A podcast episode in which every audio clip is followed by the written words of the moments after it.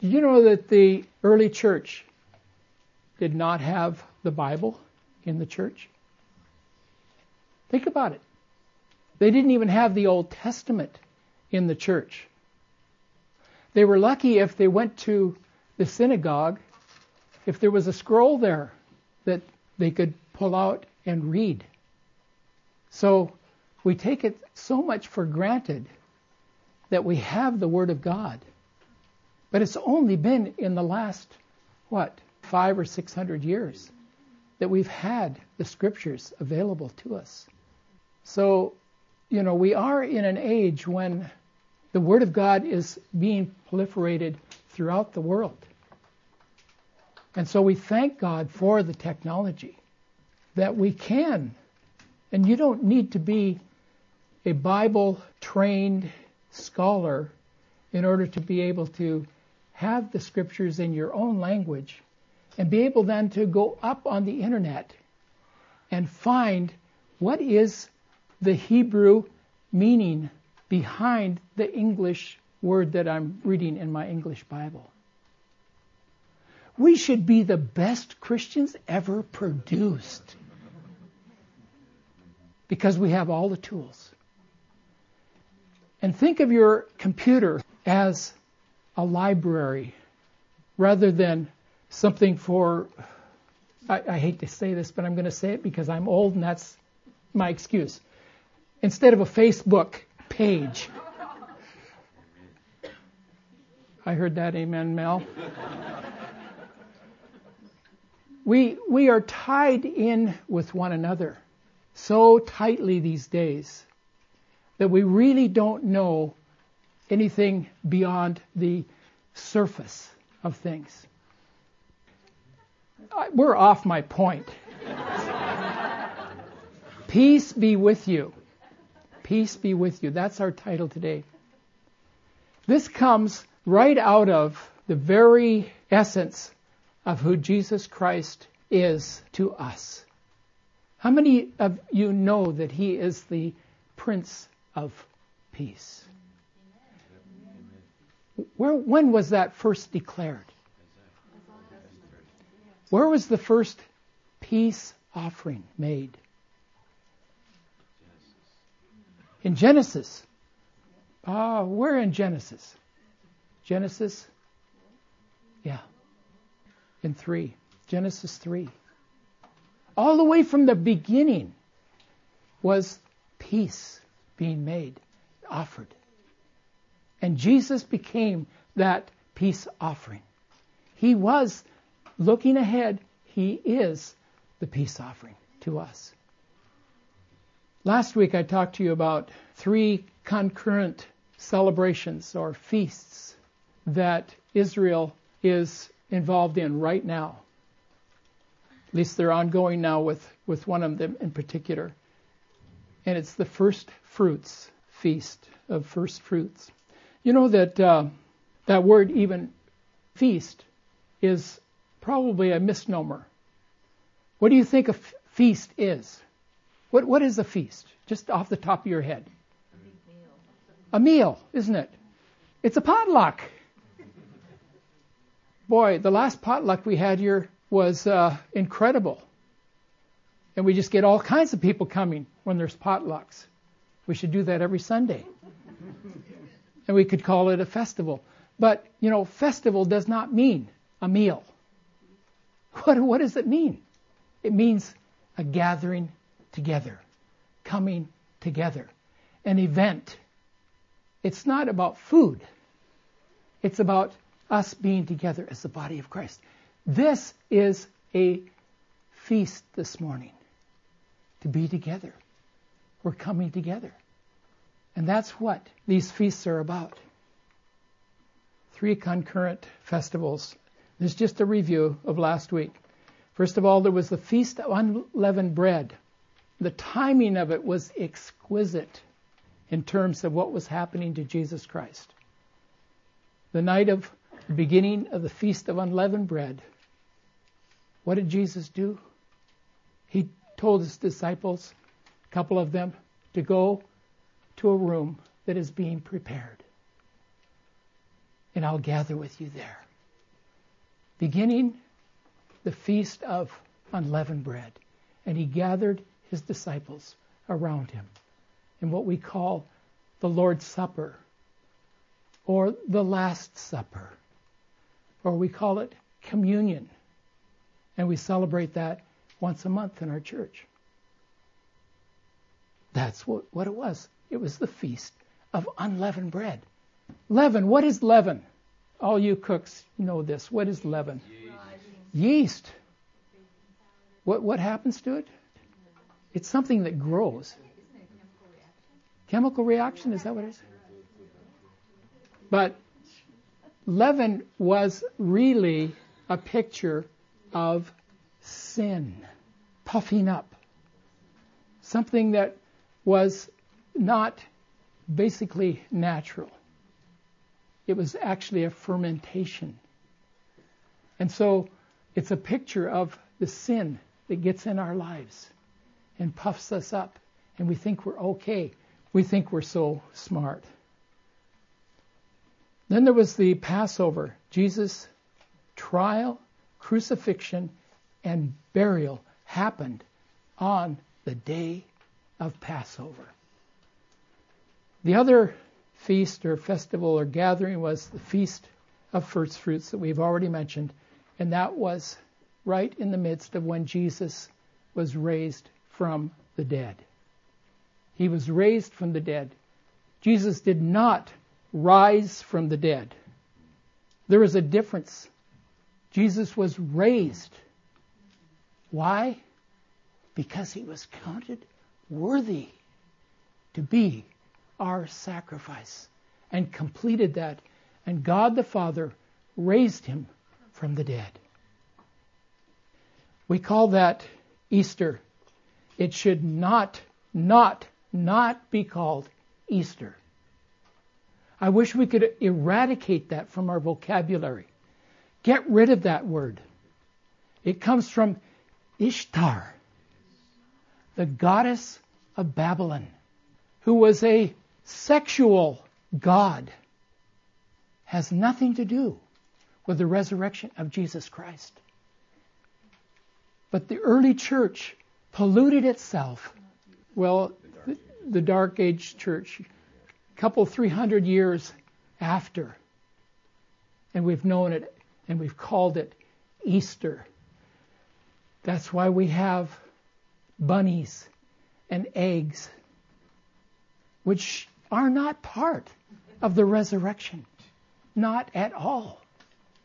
And I'm not, you know, going to beat you down and say, well, next Easter, my kids are coming home for the spring break.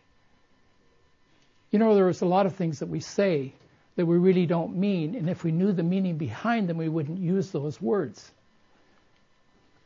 But those three festivals were being commemorated right at Jesus' time. Okay, there's one other thing that I, I want to be. I'm not even into my message yet, by the way. We're talking about a declaration of peace. And we're still going back before Jesus risen to look at Matthew 27, 50 and 51. When Jesus was on the cross and nearing the end of his time of hanging on that cross throughout that day, says that Jesus cried out again with a loud voice and gave up his spirit. Just then, the temple curtain was torn in two from top to bottom. That was not a human action. It says there was a great earthquake. It wasn't even the earthquake that caused this.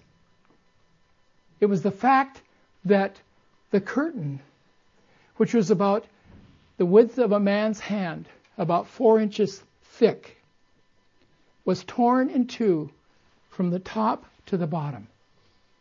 Meaning what? It was only the high priest that was allowed to go in once a year with the yearly sacrifice and sprinkle the blood on the ark, actually on the lid of the ark, the mercy seat, once a year. That veil, that curtain, was torn apart. right at the moment that Jesus Christ cried out with a loud voice and gave up his spirit. Speaking to us, peace. You know, we talked about the fact back when we went through the tabernacle studies last year that the tabernacle is a picture of our redemption. And each piece of the tabernacle means something. And that curtain, where only the high priest could go in once a year, that was torn apart. So that now, as Paul says, he has made peace with us. We have been reconciled.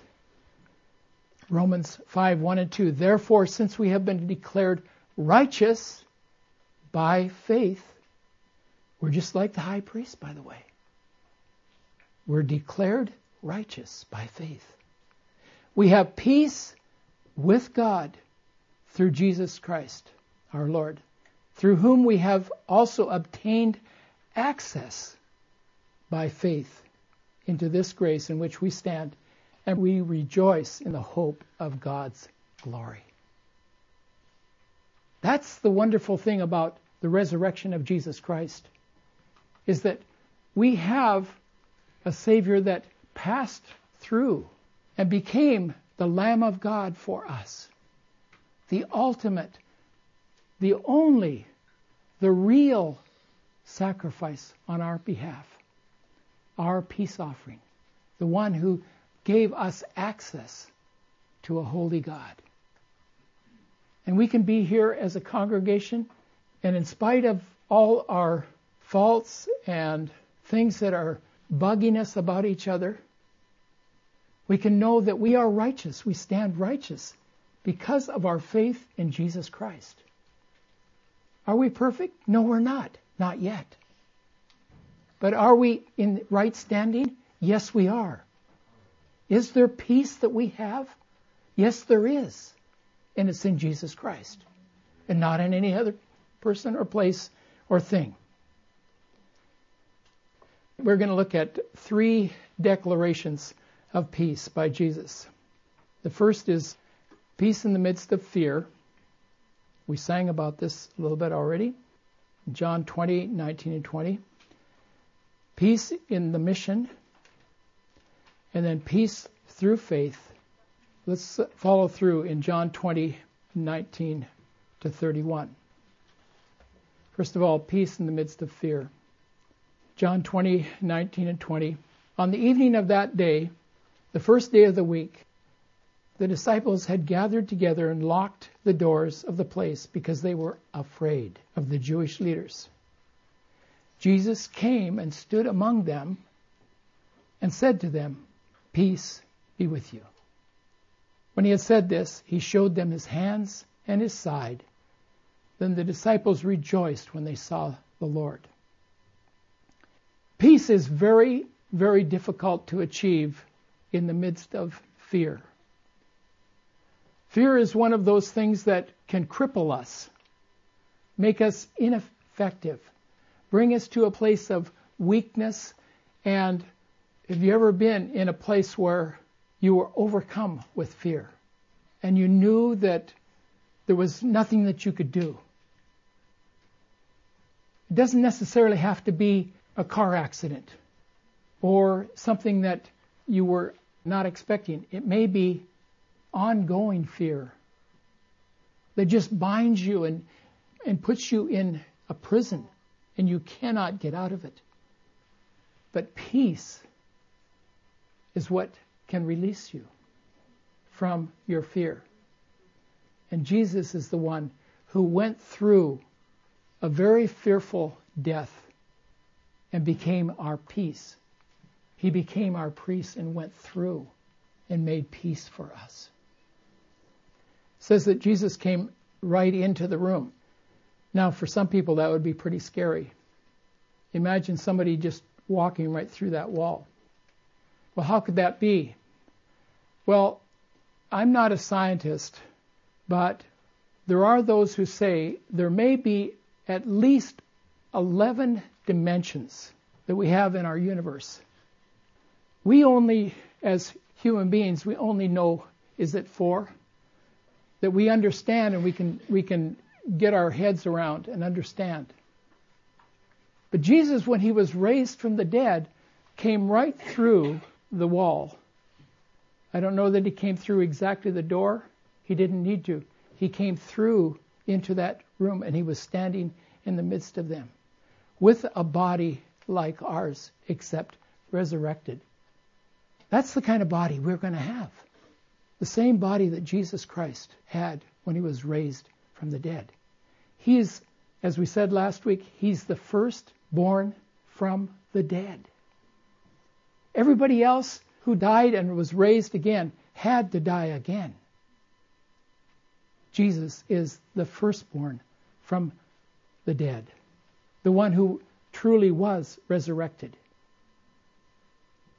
And we can be assured because he was resurrected that we also will have the same body as he. I can hardly wait to have that kind of a body.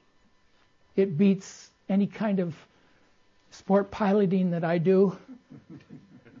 It'd be a thrill, just whoa, and I'm out of here, not bound by the earth. Peace and mission. So Jesus said to them again, Peace be with you. Just as the Father has sent me, I also send you. Now, Jesus is talking about the mission that God had given him, which was not just to come and do good things and live a life, and it was a life that we all should exemplify. No, he came to show us that it's not just the life that he lived, but how he lived it and what he became so that we might be able to walk in that same victory and power. He said, Just as the Father has sent me, I also send you. Think about that. What does that mean? Just as the Father has sent me, I also send you. Have you ever thought of that in terms of what, where you are in your job, in your life, and in what you're doing right now, and what you hope that you might be doing after you graduate and get your degree? Have you ever thought about that? Just as the Father has sent me, I also send you. It's worth thinking about. And after that, he breathed on them and said, Receive the Holy Spirit. Well, didn't they have the Holy Spirit? Not really. Not really. The Holy Spirit had not been given. Was Jesus led by the Holy Spirit? The Bible says he was. Who was Jesus' father? Who was Jesus' true father? How did Mary get pregnant? By the Holy Spirit, is what the word says. So he had the Spirit of God in him. And now he breathes on them and says, Receive the Holy Spirit. Where else do we know that someone breathed on someone or something? Adam. Adam.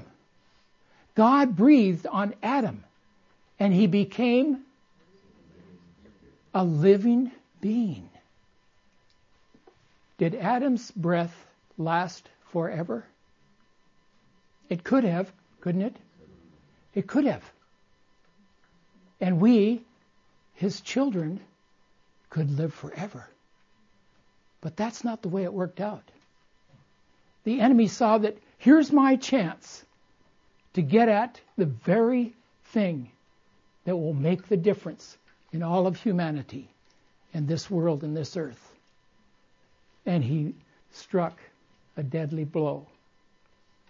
When the serpent said, You will not surely die. In fact, God knows that you'll become like him. And so, therefore, he doesn't want you to eat this fruit. Our enemy is very treacherous, but Jesus had breathed on them and said, Receive the Holy Spirit. Jesus was looking ahead to where the Holy Spirit would come to the church and the church would come alive. Here's a hard text here. Katie and I kind of wrestled over this a little bit uh, through this week. Verse 23 If you forgive anyone's sins, they are forgiven. If you retain anyone's sins, they are retained. Very interesting that the peace that Jesus is talking about, that he is giving to them, peace in the mission. In Ephesians 6:15, Paul writes and says that we should have our feet shod with the preparation of the gospel of peace. In other words, the gospel being the truth of the fact that we as sinners are made righteous because of the blood of Jesus Christ shed on the cross. Our sins are forgiven. We are made righteous. We are to then share this with others that they might know how they also may be part of Jesus Christ. I think that in the perspective that Jesus was looking at when he says, If you forgive another's sins, they are forgiven. If you retain another's sins, they are retained. In other words, it is our mission. It is our mission in the world to go and tell others about the release from sin. That's our mission as Christians. And that's what he is, when he breathes on us, he's saying, You need the Spirit, the same Spirit that's in me. That's who you need in your life in order to be able to preach the gospel, to share the gospel. Whether it's your family, or whether it's the people you work with, or the people you just happen to sit on the plane for 12 hours and you have an opportunity to share with them the love and the power of Jesus Christ. If you forgive someone's sins, they are forgiven. 2 Corinthians 5:18 to 21. Now all these things are from God, who reconciled us to himself through Christ and gave us the ministry of reconciliation, namely that God was in Christ reconciling the world to himself, not counting their trespasses against them. He has committed to us the word of reconciliation. Therefore, we are ambassadors for Christ, as though God were making an appeal through us. We beg you, on behalf of Christ, be reconciled to God. Paul's an amazing writer. In two sentences, how many times did he use reconcile? Five times. Reconcile, reconcile, reconcile. What kind of a word is reconcile? It's an accounting word. And that's what God is doing. We can't pay for our sins. Without Jesus Christ, our books aren't balanced. We owe, we owe, we owe. We're in debt. But in Christ, we're reconciled. It balances out. It works. It's effective. Peace comes through faith. John 20, 24 to 31. Now Thomas, called Didymus, one of the twelve, was not with them when Jesus came. The other disciples told him, We have seen the Lord. But he replied, Unless I see the wounds from the nails in his hands and put my finger into the wounds from the nails, and put my hand into his side, I will never believe it. Okay, first of all, Thomas called Didymus. Well, we call him Doubting Thomas. Have you ever heard that term for Thomas? Doubting Thomas. So Didymus must be doubting. No, Didymus means twin. Well, what does Thomas mean? It means twin. Well, who was his twin? Well, we don't know who his twin was. I don't think we do. But he went by a Hebrew name, Thomas, and a Greek name, Didymus. Same thing. Eight days later, the disciples were again in the house, and Thomas was with them. Although the doors were locked, Jesus came and stood among them and said, Peace be with you. Then he said to Thomas, Put your finger here and examine my hands. Extend your hand and put it into my side. Do not continue in your unbelief, but believe. Thomas replied to him, My Lord my God. He knew that his statement, I will not believe, he had come face to face with his unbelief. My Lord and my God. Jesus said to him, Have you believed because you have seen me? Blessed are the people who have not seen and yet have believed. That's where we are. We haven't seen Jesus, but we have believed. We believe him. He is real to us, as real as if he was standing right here with us now. Now, Jesus performed many other miraculous signs in the presence of the disciples, which were not recorded in this book. But these are recorded so that you may believe that Jesus is the Christ, the Son of God. And that by believing, you may have life in His name. The Bible makes it very clear that signs and miracles are for us to believe that our God is a miracle working God. The God of life, not the God of death and damnation. He's the God of life. And he came with eternal life for us. And he demonstrated that this is possible for men and women like us in human body. That is achievable, but only through the peace of our Lord Jesus Christ and his offering of his blood for us. That's the gospel. He's showing us signs and miracles, knowing and believing that because He lives, we might live eternally. He is our peace.